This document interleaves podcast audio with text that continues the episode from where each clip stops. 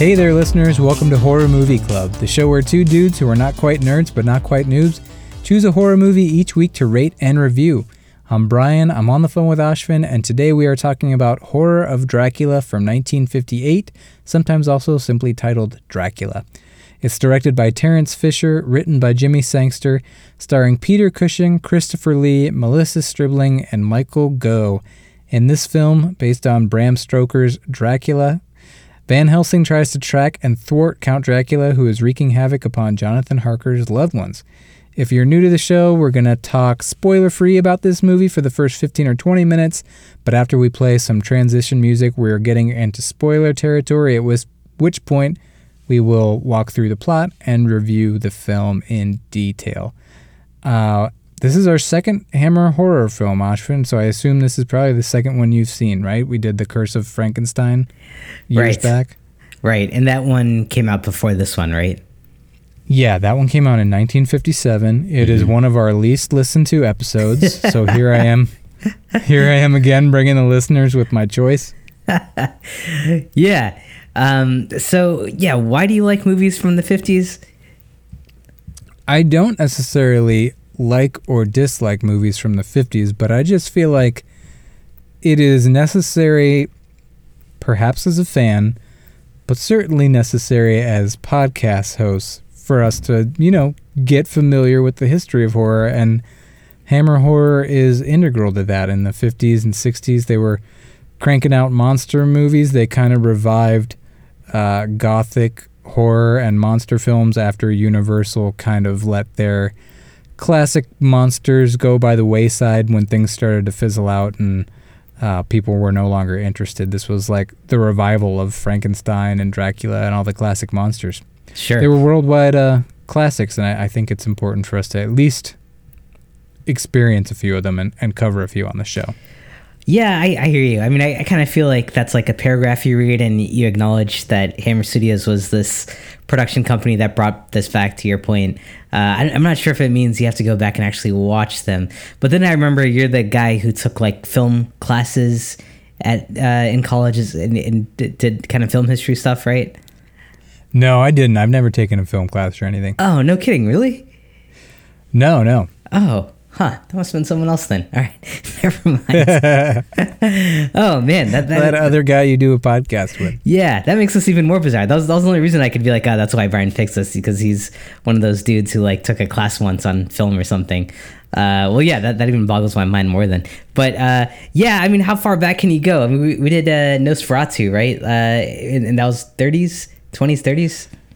Uh, Nosferatu's in 20s. I think that's 1922, I want to say. So, yeah, that is yeah. far and away our oldest episode. We've done a few from the 50s. We did Creature from the Black Lagoon, which I think was 1954. Our second episode ever was House on a Haunted Hill. I want to say that's 59. Mm, yeah, right, right. Um, yeah, I mean, I think it's cool to go far back every once in a while. You know, you got stuff like Freaks uh, from the 30s. Oh that yeah, could be valuable to cover, like the Universal horror films in the 30s. Yeah, but I know the listeners aren't clamoring for the uh, anything pre 19 mid, uh, probably 1970s. So yeah. Uh, thanks for those of you that have tuned in. I feel like the diehards.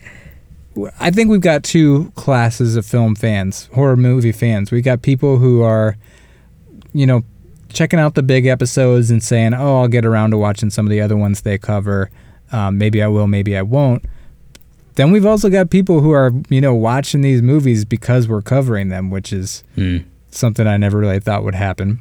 Yeah, but here we are, and we have people who are like extremely well versed in horror movies, no way more than we ever will, mm-hmm. and they're itchy for us to cover more I'm tempted to call it arcane stuff, but that's not the right word. More, uh, less mainstream, modern stuff. I mean, this was very mainstream at the time, but nowadays people yeah. aren't watching it in droves. Yeah, I'd be curious because I, I, feel like this almost falls into a category of like you're you're an academic or something, and that's why you're going back this far. Most like horror nerds that I know, based on like the population of like the three that I know, uh, like I think they're horror nerds because they like movies from like the 70s or 80s. Uh, going yeah. going back this far, I feel like is getting to academic or like historian ter- uh, territory. Sure, I think there is a little bit of an academic element to it. Yeah, I and we've gotten this deep into things, so yeah, I, I think that part of my brain is a bit more curious. Okay, and you sure you never took a class on film? I'm sure I never took Classic a class. film. Also, I just you know I've got a few books on horror movies, and Hmm. and these often get brought up in literature and Fangoria, Bloody Disgusting, various books. So Yeah, you, keep hearing the things name dropped enough times, you want to go check them out. sure, sure. Yeah, and this is like a cultural icon, and, and you're right. Like this is such a famous studio, and the work they did had a pretty big impact and influence on the rest of horror. For sure. Yeah. Yeah, I mean, Universal Films were doing stuff like that. I think I want to say they started maybe it wasn't their start, but I feel like Universal's big one was um, Frankenstein from 1931, but I don't know, maybe they're yeah, I want to say that was their big one, but then from my understanding was those kind of fizzled out once they started doing like Abbott and Costello meets Frankenstein. Yeah, there are certain film theorists who say once you start bringing comedy into the mix of a subgenre, that's kind of the end of that cycle of films. and I think it it stood to be true for Universal in the mid to late 40s, and those type of movies started dying out, and then. 10 years later, Hammer kind of brought things back. That's interesting. So it's almost uh, comedy and like uh, the self awareness of it leads to like the destruction of a genre potentially, or just That's what I've heard theorized specifically, I think, on Colors of the Dark. Mm. Um, Dr. Rebekah McKendry was talking about that with one of her co hosts. yeah. It kind of makes me think about like late '90s and uh, I oh, yeah maybe like the slasher genre like in the in the '90s and stuff where it started to get kind of campy and uh, more comedic purposefully, and that kind of like caused it to quiet down for a bit before the recent resurgence. So maybe, Yeah. maybe there's something to that. Sure. Yeah. And I feel like I always thought when she said the end of a cycle, I thought, mm, I don't know if I see that in all cases, but if you can consider the end of a cycle even just for a few years until Yeah. somebody picks up the mantle again, then yeah, I think it probably is true. Sure. Yeah, it, se- it seems like nothing ever goes away forever, right? It just kind of pauses. Right. Right. It all comes back eventually. Yep. Yeah. Um, so yeah, uh, like we said, The Curse of Frankenstein from 1957, I think really put Hammer on the map. Uh, there was also this movie in 1958, The Mummy in 1959, and The Curse of the Werewolf in 1961, um, which starred Oliver Reed. He was the doctor from The Brood. You remember him? Oh yeah. Right. Yeah, he's he's, He's a a- big character in there. Yeah, he's also the dad from Burnt Offerings. So it was just interesting to me because I never realized his uh, career in horror started with Hammer. I didn't realize it went back that far. Yeah, crazy. I mean, both of the leads here like have decades of work. So uh, yeah, kind of crazy to see these names like uh, still around decades later. Yeah, I mean Christopher Lee and Peter Cushing were the faces of Hammer horror. They were in I think over 20 films together and became close friends. Uh, and and they had so many recurring roles in in these films that became franchises. Like Peter Cushing stars as Van Helsing in this movie. I think he's in five films alone as as Van Helsing in this franchise. So Right. Then he would go on to Um, be like Sherlock Holmes, I think. And then yep, he was he's yeah, he became Sherlock Holmes. He's Star uh he is Dr. Frankenstein in the Frankenstein franchise. So yeah, pretty big Yeah. actors. yeah. This- uh, Christopher Lee might be more recognizable to some people as Saruman from Lord of the Rings. Oh man, I went down an embarrassing uh, trail of thought where I was convinced Christopher Lee was the guy in Knives Out, who, who uh, you know the guy in the beginning. Oh, I guess that's Christopher Plummer, which I don't know, man. Like close enough, right? sure, sure. I mean, same first name. Yeah, Basically same guy. guy. yeah, similar. Uh, yeah, people. I don't know, but yeah, he, he did a lot there. Um, so yeah, t- yeah, Terence Fisher or not Terence Fisher, uh, Christopher Lee and Peter Cushing were in a ton of these, but Terence Fisher also directed a ton of these. Jimmy Fi- Jimmy Sangster wrote a ton of these movies. Yeah, Fisher directed The Curse of Frankenstein, Dracula, The Mummy, The Curse of the Werewolf, The Two Faces of Dr. Jekyll, and The Phantom of the Opera, among others. And Jimmy Sangster penned The Revenge of Frankenstein, Dracula, The Mummy, and a few other sequels to these movies. Actually, he, I think he penned The Curse of Frankenstein and The Revenge of Frankenstein. If I'm, I might be getting that wrong, but Yeah. suffice to say, Sangster and Fisher were the dynamic duo as far as the creative force for Hammer. Yeah, that's crazy that like these two dudes were like the main people like putting out the movies through Hammer and that like have become so uh, iconic. That's Yeah. that's a, that's a lot a lot of responsibility there. It's just cool to think about how a, a certain like individual, like nothing is done without a team. You know, as uh, yeah. I think a lot of people like to talk about like auteur theory when it comes to movies and stuff, but I feel like everything's done as a team. But at the same time, there are certain individuals who just single handedly change history. It's kind of wild. Yeah, like me on, on this podcast, pretty much.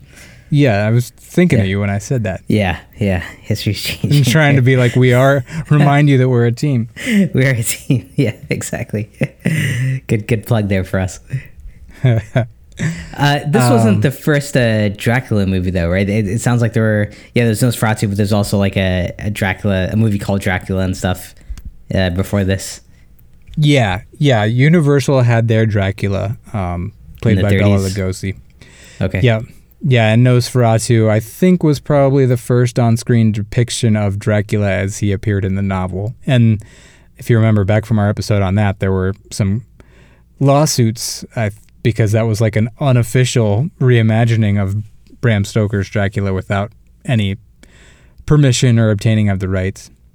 Right. Right.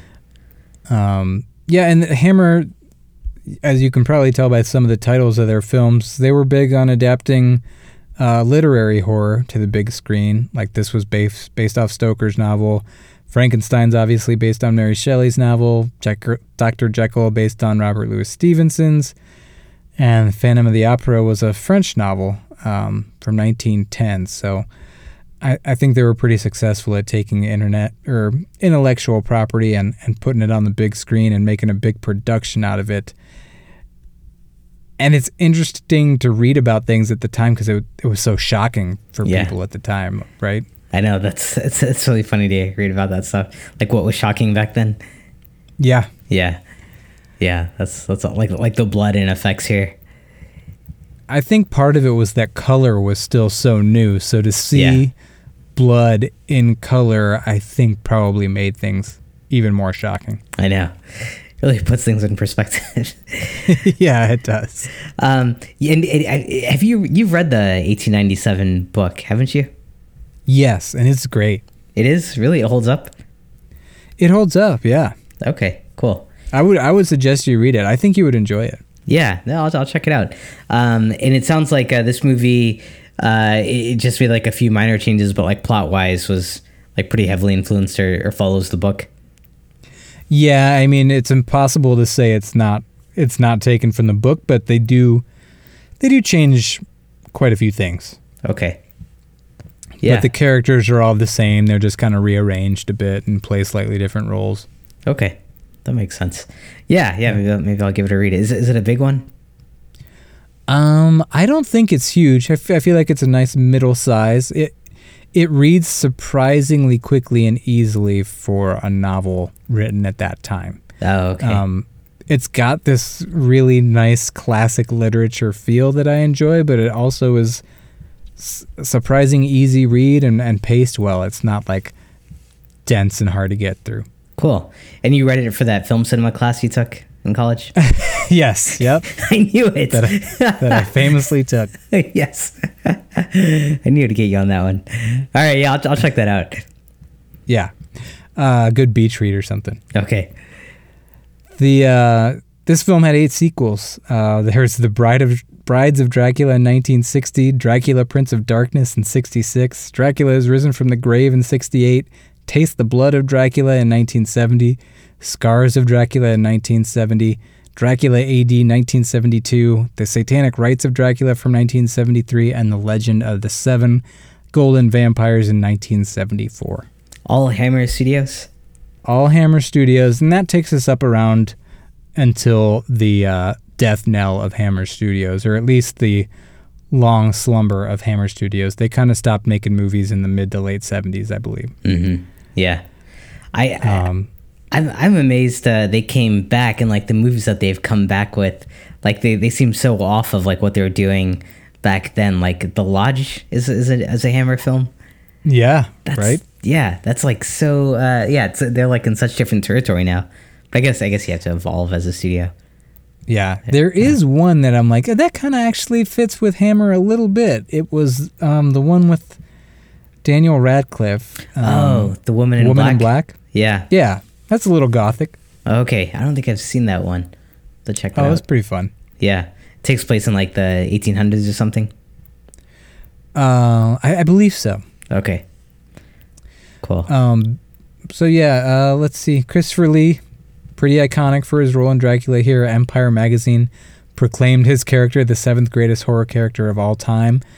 He played Dracula seven times total. Wow. Uh, but it doesn't sound like he was super happy with the role after this first movie. He doesn't have many lines in the sequels. And it sounds like he never really thought the scripts were very strong, which we yeah. can probably discuss in our review of this one. Yeah, really interesting to see his uh, reactions to like being a part of this franchise, and uh, kind of makes you uh, respect like what he brought to Dracula. It seems like a, a lot of that was his idea almost. Yeah, right. Yeah, he thought a lot about what he wanted to bring to it. I think he wanted to bring a lot of like sexuality to it, yeah. which you don't really think about watching this at the time. But again, I think it's like with the blood. It, it's Yeah. it seems more shocking and apparent in 1958 than it does now. Yeah, yeah, exactly. Um, I'm curious, uh, the book in 1897 and, and that Dracula that's portrayed in the book.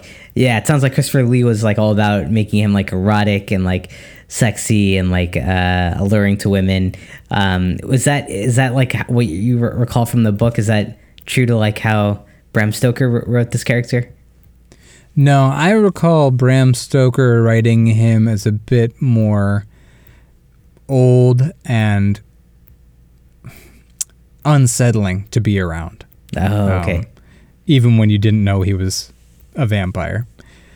Hmm. But I should reread that because I, I forget a lot of it. It's been 10 years. So, Yeah, and that, that's what I'm saying. 'cause I, I feel like a lot of vampire movies today probably take after more of Christopher Lee's uh, version of the of Dracula versus uh, maybe the original concept of a vampire. I think so too. I think he had a bigger influence than uh, some people might realize. Yeah, yeah, that's crazy. Um, so yeah, let's see what else. We talked about how it was shocking to people at the time. It was given an X rating by the British Board of Film Classification at the time. No way. Why? Because of the blood or uh, I think the the blood and the sexuality. the sexuality. All right. I would guess mostly the blood and like the stake through the heart scenes and stuff. Yeah. Okay. Uh, it's got a Rotten Tomatoes critic score of 90, uh, user score of 81. The budget at the time was 81,000 pounds. I have no idea what that was in dollars. and the box office was 3.5 million worldwide, and that's about 34 million today. So, uh, it's not something that would blow the box office out of the water today, but the box office was just different back then. It's kind of apples to oranges. So, Yeah. Hard to compare. It was that Yeah, three, so- 3.5 million pounds or dollars? Dollars. Oh, okay. Yeah. Gotcha. So, I mean, it was considered a worldwide hit. Yeah, yeah, pretty uh, well uh, or widespread acclaim, and uh, I think it's uh, listed as like one of the six. I, I, I think Time or someone put it as like the sixty fifth best British film ever, which Mm, all right, yeah. raised an eyebrow for me. But yeah, surprising. I think we'll talk a lot in the review just how how you put this. I think that's why I like to cover these too. Like how do you put a 1950s movie through your brain filters? How do you categorize it now as somebody in 2022 who was born in the 80s? Yeah, yeah, I Uh, know. It's just an interesting exercise. It really is. Yeah, yeah, it really is. But uh, yeah, so so interesting to hear like this was such a, a shocking thing back then, and um, the sexuality component. That's hilarious. Um, do you think we have studios today similar to Hammer Studios, where it sounds like what brought them down eventually was the saturation of horror films in the market, and um, people just not like being into it anymore. I wonder if like A24 or Blumhouse have like a similar fate ahead for them? Like, are they just bringing putting too much out or like hitting a genre too hard? Where like maybe in five ten years from now, people are going to be over it. That's a really good question. And maybe that's why A24, you know, everyone thinks of them as the slow burn, dread, misery porn type stuff, but they've always kind of peppered in a lot more playful releases. We saw X this year, which was a straight up slasher, a little bit of comedy to it. Yeah, they're doing bodies, bodies, bodies. Yep. But you know, they did Tusk, they did Slice, which was a flop, but it was an attempt at a horror comedy. Oh, I forgot uh, they did Slice. That's interesting. Yeah. yeah. Yeah. So I feel like they've been poking around in other other genres, but yeah, I think maybe that's part of the strategy to stay a little bit diversified. Sure. Yeah, I, I guess you have to. And they're not releasing exclusively horror horror films either, right? Like I'm pretty sure they did Lady Bird, if I'm remembering correctly. That's true. So. And there's like some like movie about a seashell that's out right now. Which right, Marcel the Shell. Yeah, I, I don't. Are you, are you going to see that one? Probably not. No. Okay. Yeah, I don't think so either. But Blumhouse is probably the most ample comparison. You know, Blumhouse is specifically horror, and uh, yeah, you could even say they have a reputation for certain types of movies. So yeah, I feel like they're pretty consistent, and their quality isn't like goes the highest either. So yeah, that's yeah. A, that's a good comparison. I have a feeling like yeah, not only was there increased competition for Hammer, but I kind of get the impression they weren't really keeping up with the times. Like they are releasing, and it's a movie I haven't seen, so I always have to be careful about judging a book by its cover. But you know, they're releasing The Legend of the Seven Golden Vampires in 1974.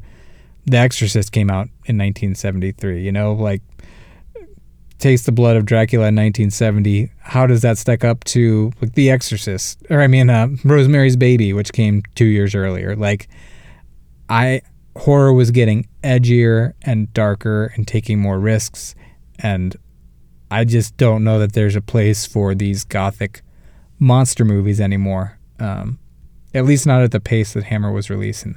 Right. Yeah. Yeah. I think you're exactly right. I think people are shifting their tastes and they were still stuck on the franchises. Yeah.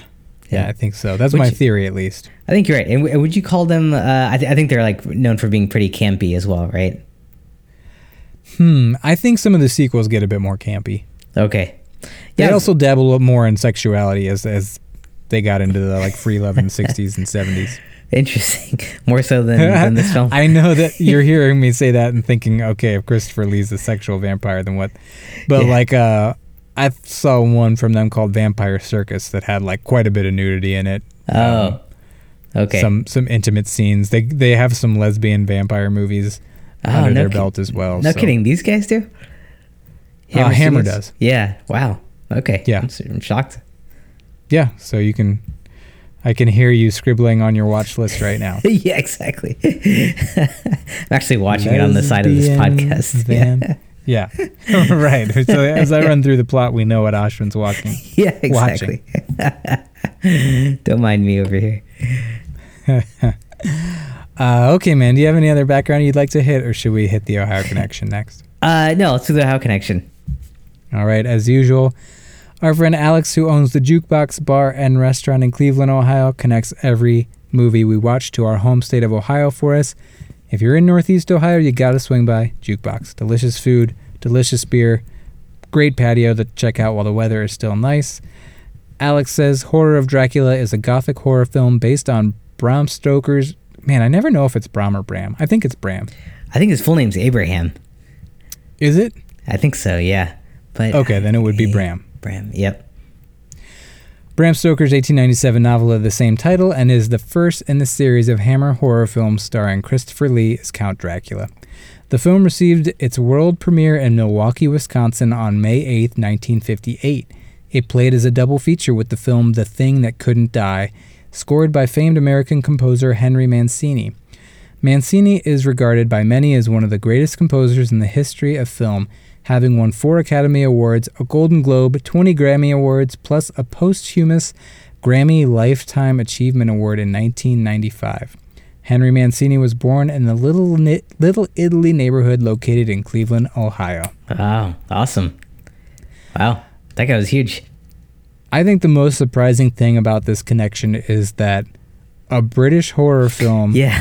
Had its world premiere in Milwaukee, Wisconsin. I know. I, I couldn't believe that. Like, why? Why not like LA or something? Why why Milwaukee? Was Milwaukee the LA of the US in uh, 1958?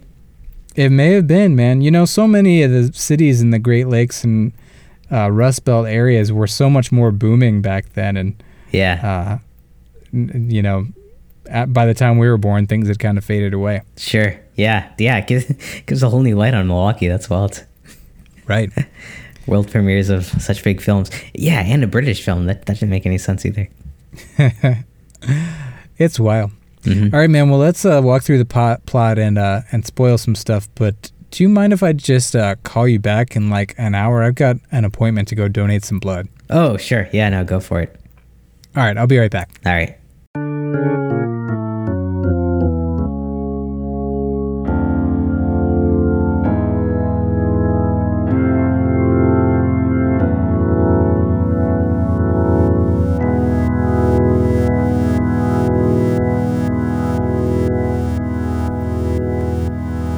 All right, man. I'm back.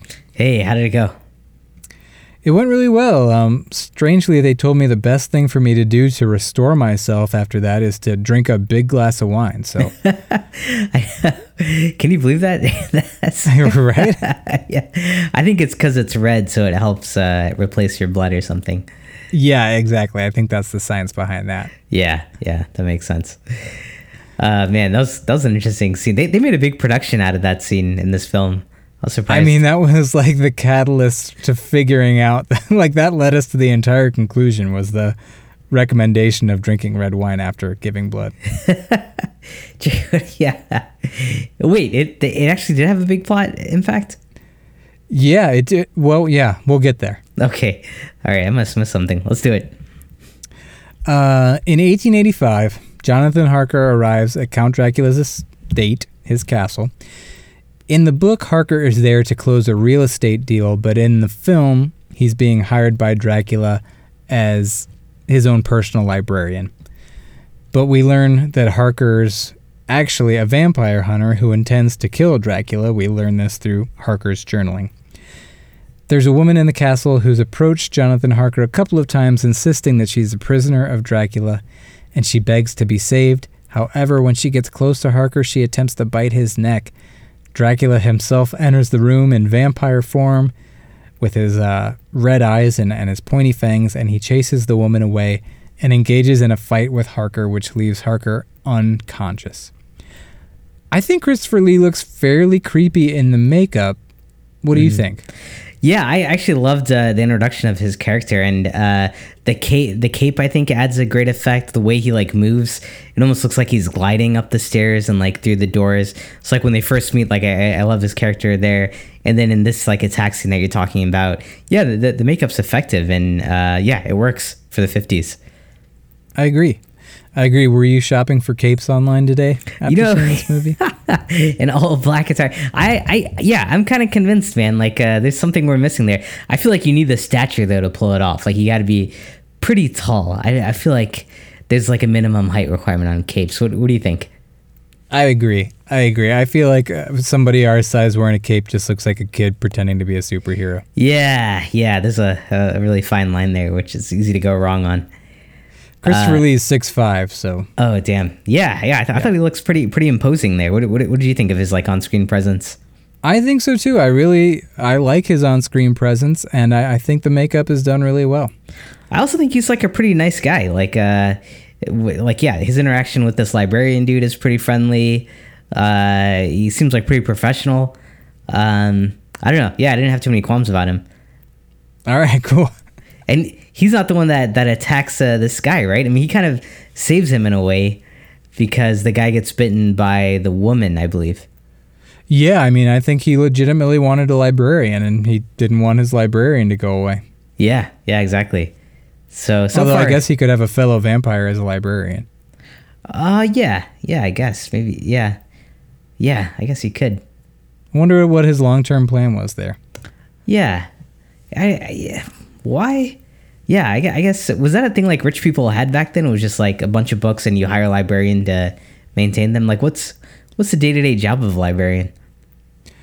Yeah, right? Like if you're not having customers come check out books, it seems like Yeah. maybe it was just like a one-time thing to like get everything organized. Oh, okay, okay. And we're led to believe like Dracula like reads a lot at night, like when he's awake. Yeah, yeah, I guess so. Okay, cool. He's been alive for years. He's probably pretty bored. Yeah, right. Just needs to pop on some fiction. Uh, yeah. Yeah. no, I, I thought it was pretty effective. And you know, your, your comments on the front about the sexuality of this film, uh, I do notice like there's uh, a good amount of cleavage here. I wonder if that was sensational for this time. I think so. Yeah, it's pretty bosom forward. Okay, so is, is that where you think like some of the, uh, yeah, like the X rating comes from? Is I think in the amount of time that we spend with like lips right up near necks, and there's this scene later where Christopher Lee bites somebody, and it's fairly sexual. He's kind of like running his lips all over their face and stuff. okay, okay, yeah, sure. Yeah. So the the eroticness is there. Yeah, yeah. Okay. Um, so let's see. The next morning, Harker wakes up from being knocked unconscious during this fight, and he's got bite marks on his neck. He writes one last entry in his journal describing what has happened and saying that he's doomed. And his final acts are to hide his journal outside the castle and attempt to run a stake through the heart of the vampires in their sleep, both the woman and Christopher Lee. Uh, he discovers them in an underground crypt, and he runs the woman vampire through first. She turns into an old woman when he does this and then dies. But unfortunately, her screams wake Dracula from his slumber, and he escapes the crypt and closes the door, trapping Harker inside. Dude, Seemed like a bad move to kill her first. there were so many bad moves here. Like, can you can you believe this guy? Like on his first night, he compromises himself and gets bit, and like so his whole plan's like got his shit already, and then he goes and kills the wrong vampire first. Like after he's like been hunting down the other one for like years or whatever. Get like, were you on board with this? No, I mean, that was pretty stupid. It, it was two counts of stupidity. It was like, what were you doing the first night? Also, like, why are you writing this shit down? Like, someone could find that book, open it, and like your plot's like revealed. It's just he was like uh, off on like so many counts here. Right, yeah, you're in like somebody else's house. You know that they roam around at night while you're sleeping. Yeah, It's all pretty stupid. yeah, so stupid. And then you're telling them like, oh, and I'm engaged to this fiance. Oh, let me tell tell you her name and like about her, uh, my loved ones. Like, it, this just didn't make any sense to me, man. Do you remember that scene in Family Guy where Peter gives, uh, I think it's like a killer or a serial killer, a picture of Chris, and he's like, "Oh, this picture's all ruined. It's got his address and a list of his fears on the back." no, I don't remember that, but that sounds that's exactly what this dude did, basically. pretty much, pretty much. Yeah, yeah. Then he botches up the whole operation, which is wow, pretty bad. Um, so Van Helsing, uh, wait a minute, where's where's my place? So a few days later, fellow vampire hunter Dr. Van Helsing, played by Peter Cushing, arrives at the castle to see what has become of his friend Harker. A server at the local pub gives him Harker's journal, which she found at the crossroads near Castle Dracula, and this is how Van Helsing learns of the fate that Harker has met.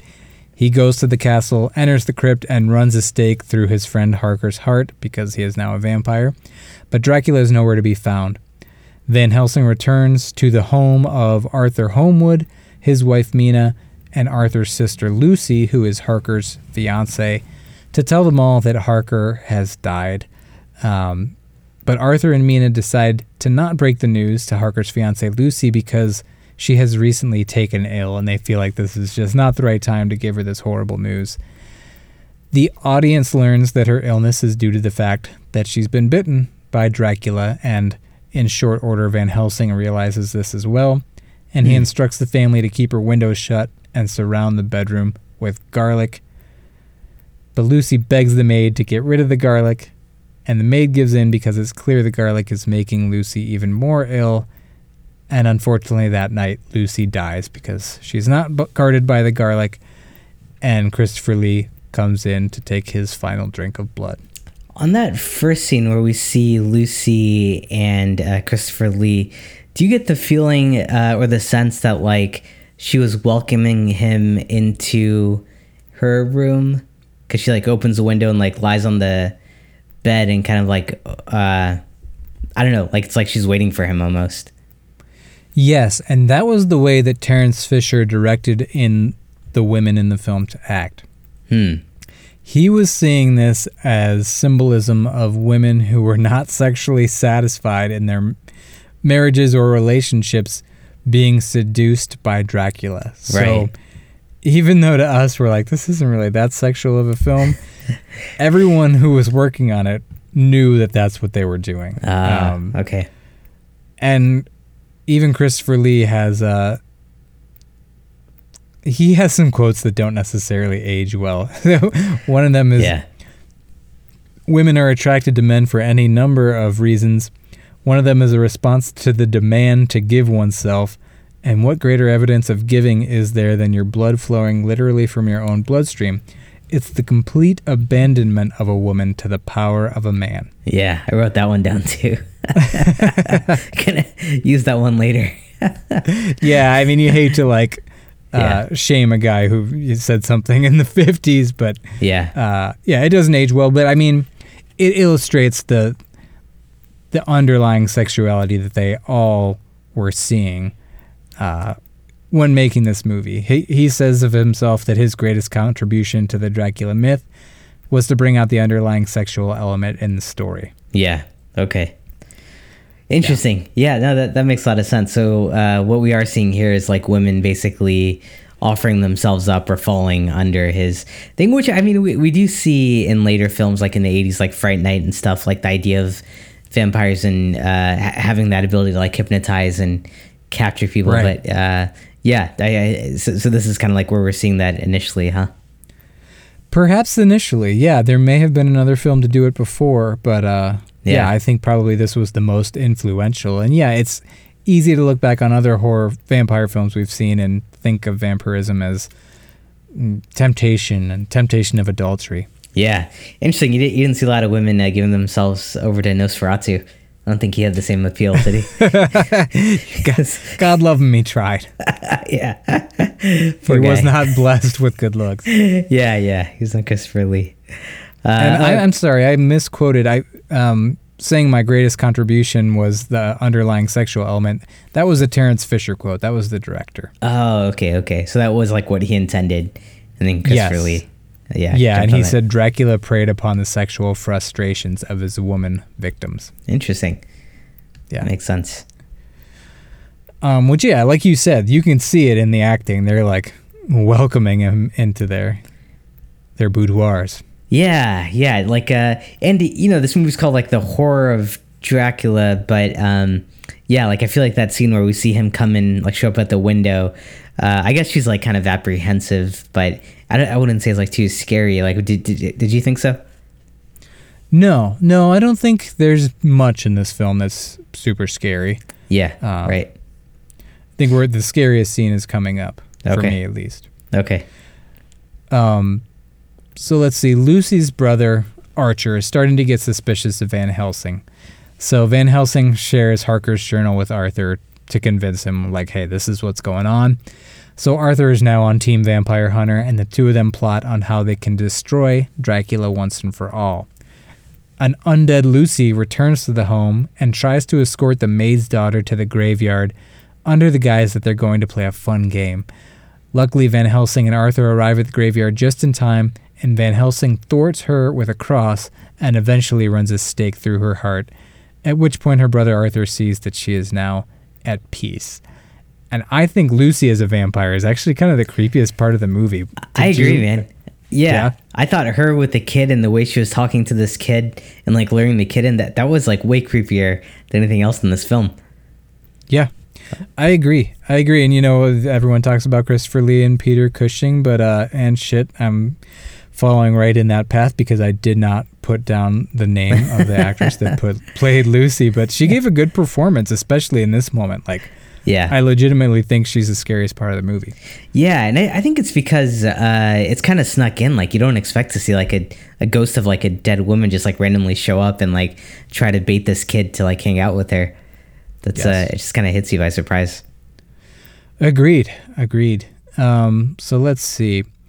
Arthur and Van Helsing decide to leave the home to track down Dracula. Um, and while they're gone, Mina, Lucy's sister in law, gets an odd message that she's to meet Arthur somewhere. So when the guys and Mina all return home, they've all been separate now, they decide that Mina might be Dracula's next target. So they hand her a cross to protect herself. But when they hand her the cross, it burns her hands, and they realize that Dracula has already begun to transform her. But the transformation is still early on in this progression. Progression, so uh, she's only got early onset vampirism, essentially.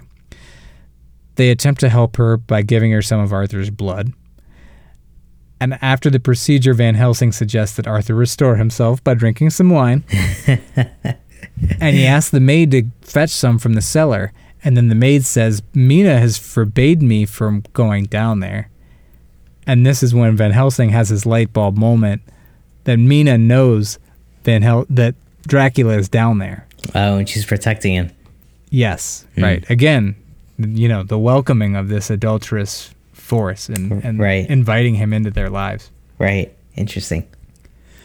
Um, so yeah, the light bulb goes off in Van Helsing's brain. He realizes that Dracula is in the cellar. He runs down there, discovers Dracula's empty coffin, and sees Dracula escaping with Mina back to his castle. Arthur and Van Helsing pursue him there. They find Dracula trying to bury Mina alive outside the castle. Do you understand that? Uh, yeah, I thought that was because like the sun was coming up, and uh, Oh, But- yeah, I guess he could have just got taken her into the basement too. I don't know why uh, he'd have to bury her, but yeah, I- right. I mean, there's two coffins down there, so what's faster, like yeah, heading burying the other like 100 yards to the basement or digging a human-sized hole? Yeah, yeah, that's a good point. No, yeah, I I don't know why he was doing that. Yeah. I know sometimes if I'm like out on a walk late at night and it's starting to get dark, I'll just dig a hole. Better start oh, digging. I got eh? two more blocks till I'm home. I better just dig an entire hole the size of my body. Yeah, gonna need a place to camp out tonight. yeah, yeah, I know. That's that's some that's always an inconvenience. So they pursue Dracula inside the castle, where Van Helsing pulls down some curtains to let the sunlight in and forces Dracula into the sunlight by using two candlesticks as a makeshift cross. And we watch as Dracula's body slowly disintegrates into dust. And that is the end of the film. Uh, I don't think it looked too bad when he kind of disintegrated. What did you think? I agree, man. I, I, appreciated it. It was, it was cool because, like, throughout the whole movie, I don't think we got too many special effects or anything. So, seeing that at the end, I, I appreciated that. Pretty artistic. I agree. I liked it. I thought it looked really good for 1958. Yeah, good practical effects. Pretty neat. I would have to verify this and do some digging, but I feel like Peter Cushing may have uh, set the uh, set a trope for future vampire media too. He was sick of pulling out random crucifixes out of his pockets in the movie, which I can't blame him because it he does do it a lot. Yeah. And he's got a quote where he's like, "What am I, a crucifix salesman?" so he asked if he could do something different, and that's where the double candlestick thing came from. Like Oh, taking two objects that aren't a cross and making them across. I didn't know that works. Like, uh, you've seen that in other films since? I've seen it in other films since, and like even I'm trying to I can't think of any specific ex- examples, but even on accident, a vampire will approach some piece of furniture or like architecture that's accidentally across, and it's like ah. um, so I wonder if Peter Cushing started that whole thing Yeah, that's so interesting. You think like just because he was sick of pulling crucifixes out of his yeah, pocket. Like a salesman. That's interesting. Like so, like if a vampire's like writing a letter and they accidentally like use a letter T, they might like get hurt for a second. like ah shit, I wrote the word that. Uh, yeah, that, I don't know. Like that that part kind of struck me as odd that you could just make a T out of anything and, and it hurts them. But that's uh, interesting. It ties back to this. Can you imagine? That's fuck, man. That's why he wanted a librarian. oh yeah, I can't look at the word the in like half these books. Yeah. Can you just read them aloud to me? Yeah, I'll tell you where they go. Just read me the title. but don't show them to me. Only read me. Uh, I can read the words that have capital T's. yeah, exactly. oh man, That's hilarious. Uh, I need you to rewrite all these books all in caps. yeah, capital letters only. oh my god. Uh, Uh, that's that's really funny. What, do you- what, what do you you think? think? Oh, I wanted to ask you what you thought of the the high speed uh, buggy chase. Uh, did you find that funny? Fastest buggy chase I've ever seen. I know. I don't think I've seen one of those on film. Um, the w- did you find it funny when uh, Dracula like popped his head in when he finds like his co- his coffin in the basement, and he like pops his head in and realizes he's been caught, and then like locks the door. yeah, he's like, whoop. Whoop! Yeah.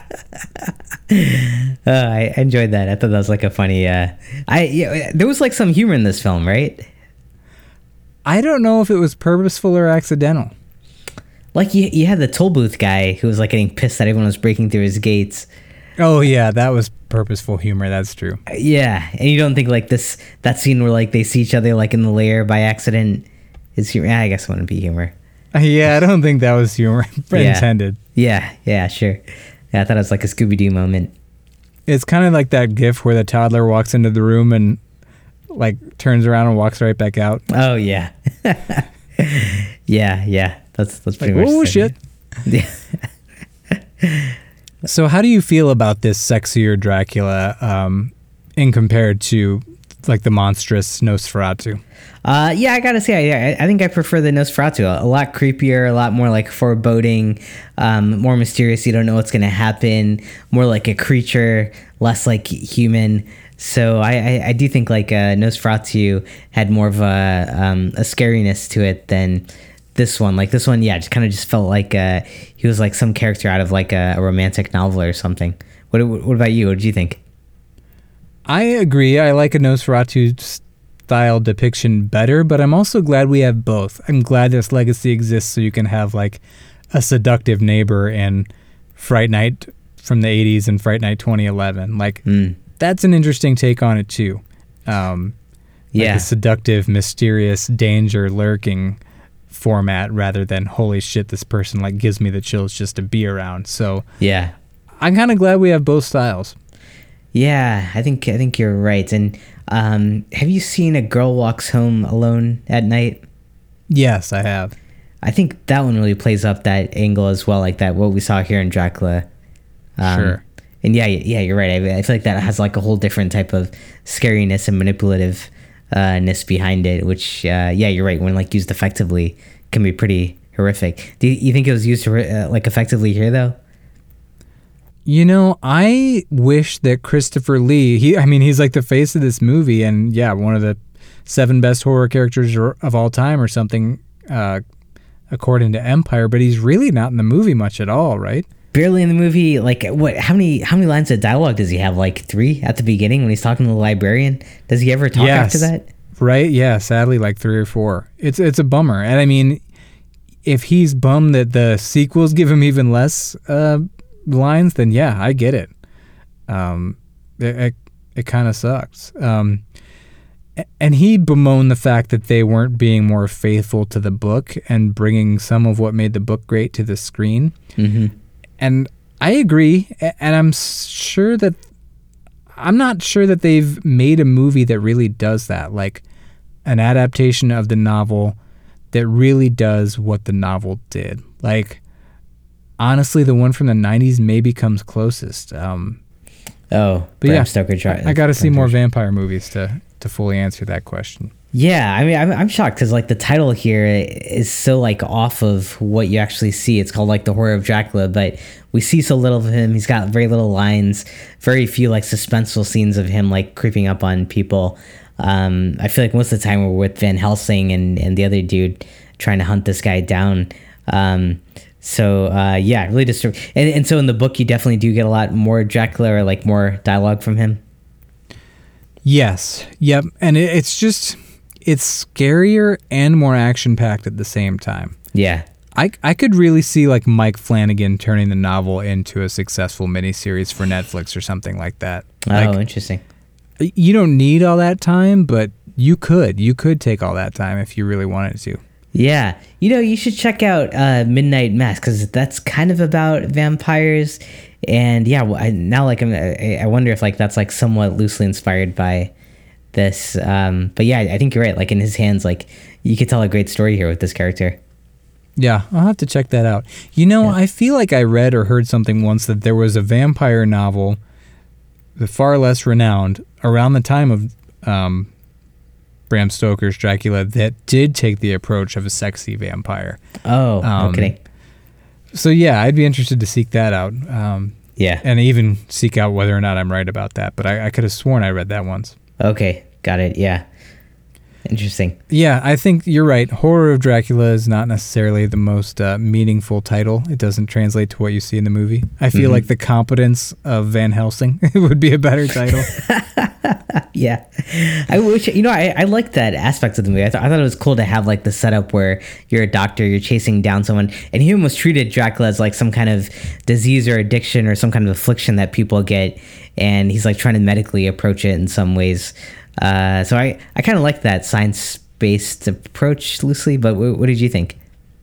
I agree, man. I don't know. Maybe it's just me, but I feel like Peter Cushing is just like he's one like dignified son of a bitch. Like He he's is. just suave and handsome and like this old timey charm. Yeah, I really dig him. He's he's my favorite part of the Hammer films that I've seen. yeah, yeah. No, he's great. Uh, in He's Frankenstein, just like that classic character that's got it all together. yeah, no, he's awesome. He's top game. He, he uh, in Frankenstein, he was Doctor Frankenstein, right? Correct. Yeah. Yeah, yeah, he's awesome. Uh, yeah, yeah, and he does a great job like carrying this film. But it's like, yeah, you do want to see Dracula more potentially. Yes. Yeah, and as you said, Van Helsing does say he equates vampirism. He says it's similar to an addiction to drugs. Right. I think that parallel's been made throughout the entire subtext of some future vampire movies, right? Future from, you know, 1958 forwards. Oh man, like which uh, anything come to mind like Lost Boys or something or what do you what are you thinking? Yeah, and Bliss specifically. Oh right, which I'm still not convinced she was a vampire, but yeah. I, right. There's also a very prominent or a vampire film in which that theme is very prominent from what I understand called The Addiction from 1995. Oh okay. I haven't seen it though, but when I don't know. Also, back to our conversation at the top of this and digging into history, the more you learn, the more you want to learn. You know, so like, I feel like I've seen enough vampire movies, but then when we think about this movie and its influence on the subgenre, it makes me feel I need to watch a lot more to fully understand everything. Yeah, I feel like there are a ton, uh, like Near Dark and stuff that we still need to catch up on. Yeah, I've seen that one, but we we probably Oh. need to cover that on the show. That and Fright Night, I think, are too big. Yeah. Honestly, we haven't covered that Fright Night or The Lost Boys. Whoa, yeah, you're right. Yeah, yeah, we got some uh, some co- movies to cover there. What are some elements of the film that felt specifically dated to you? Oh, um, I mean, I think the interactions across the movie between men and women, you can tell, are, are very. Uh, I mean, to what you were saying earlier, like it's all about like the power of the man, uh, and you, you can kind of see that in the relationships um, that play out there. Um, otherwise, oh, the whole concept of uh, donating blood. Like, I feel like they made a big production out of the scene where uh, he gives blood to his wife, and I don't know if like that was supposed to be something really cool to see back then, and that that they wanted to show. Um, but yeah, I feel like those kind of jump out as some of the things that. Oh, and I, I think the biggest thing uh, is that all these scenes, like, there's so much lighting. Like, and it kind of makes you realize that back then they couldn't really shoot scenes in the dark, which play a big role in in horror films, making them feel very scary and suspenseful. So uh, seeing that technique not uh, lost here, I think, pulls away from a lot of the scariness. But Right. yeah, what what about you? Agreed. Yeah, and I would echo your the dynamics between men and women. There's a scene where Van Helsing gives the maid the old uh, smack to the face to smack some sense into her when she's Oh in yeah, hysterics. yeah. Like, you know, grab him by the shoulders, shake him a bit, and then a smack. Right, right. Yeah, being hysterical or something, or yeah, the whole damsel in distress kind of thing. Yes, exactly. Right. And then I think some dated elements of films from this time period are fight scenes. Mm-hmm. It's like fight scenes without a single edit, filmed as long shots, so you see them like their whole body just shuffling around on the floor, and there's it's just like not as dynamic or kinetic as a fight scene today. So it's just Yeah. like, oh man, this is just I might as well be watching a play. this was like the final battle scene between Van Helsing and uh the and, and Dracula. That actually, that one was pretty good. You know, the set was involved. He runs across the table and jumps under the curtains. He haphazardly grabs whatever he can that's closest to him, the candlesticks. I'm thinking more of the scene when the woman goes to bite Harker in the first place, and then Harker and Dracula have a scuffle. Oh, right, right, yeah. It's just like so boring. yeah, yeah. You can tell it's pretty fake too. yeah, and I mean, it was much harder to have multiple cameras on set. It was harder to get those cameras into many different places to get a whole bunch of different angles, and it was harder to edit films. You had to literally cut and tape them. So Yeah. there's just less cuts, a less variety, less variety of shots. There's way more long shots where you get a full body or multiple bodies in the scene. There mm-hmm. are close-ups, but they're fewer and farther between than modern movies, and I feel like you get a lot less of like a mid shot where somebody's you know torso waist up. You know, so Oh, there's yeah. just less of a dynamic of this movement in Yeah. the movie where you're just moving from shot to shot that feels like it keeps things flowing. It's a Right. very, very static Yep. feeling. Yeah, Um, which do you, think that's because of like the camera technology back then, where you just kind of like stood a camera on like a stand versus have like all the dynamic equipment you have today? Yeah, I think it's technology. Uh, I also think it is just a natural evolution too. If you jumped from plays to what we have today, people would be like, "What the fuck am I watching? Like what? What does this even mean?" It's just a collection of images. Like the language of cinema was still developing. I mean, it was Oh, pretty yeah. fleshed out at this point in mid '50s, but I think it's a little bit of primarily technology is probably the biggest reason, but also Yeah. you're still coming from the world of theater and plays, and that's we're still evolving away from that mindset. Sure. Yeah, no, that makes sense. I would guess. I, I, I was born in 1983, so I'm just trying to sound smart here. Yeah, no, no, I think you're right. I think if you see a lot of the movies from this era, you're gonna see like similar type of camera work. Like the whole idea of like handheld or like uh, more intimate shots or like interesting cuts probably didn't come out till a few decades later, maybe. Yes, for sure. I also though feel like that makes these movies really quiet and easy to watch and kind of relaxing. Is that No. crazy? No, no, yeah, I think you're right. Like they have more space for like yeah, there's there's more kind of steadiness. Yeah, yeah. Through my pursuit of the um, nerd nubometer, I have seen I think six Hammer horror films, and I give them all like the same rating, and they're all just like fine. They're good, Yeah. but I like watching them. It's just like I can kind of check out. You don't need to pay close attention. Yeah, if you miss something, it doesn't really matter all that much. yeah, Uh, it's just the aesthetic. it's the Uh, aesthetic. Yeah, it's kind of like calming and relaxing, but still has the horror trappings, the gothic trappings with graveyards and castles and whatnot. right. Um, one thing I think they all have in common, and I'm interested in your take, is I think set design and location is really cool. What do you think? I agree, man. I, I think they have to like rely on that. So like the castle here, or like the rooms that were in the house where they were sleeping, or like where the coffin was. Uh, yeah, I, I think that that's like where they kind of go all out is the set design. Even like the score, like I feel like very orchestral and and kind of big. So like what what they can't do with the camera, I think they make up through uh, yeah the set design, the outfits, the the, the yeah the the design and everything. It's pretty pretty standoutish. Yeah, the production is very, very professional. It's got a very specific aesthetic to it. Like you said, all really well lit too. There's just something kind of nice about it. I, I just they're likable movies. Yeah, yeah, they have a certain charm to them. I, I agree. Yes. That that's unique and that uh, you don't really see today. It's a, it's a, definitely of that era.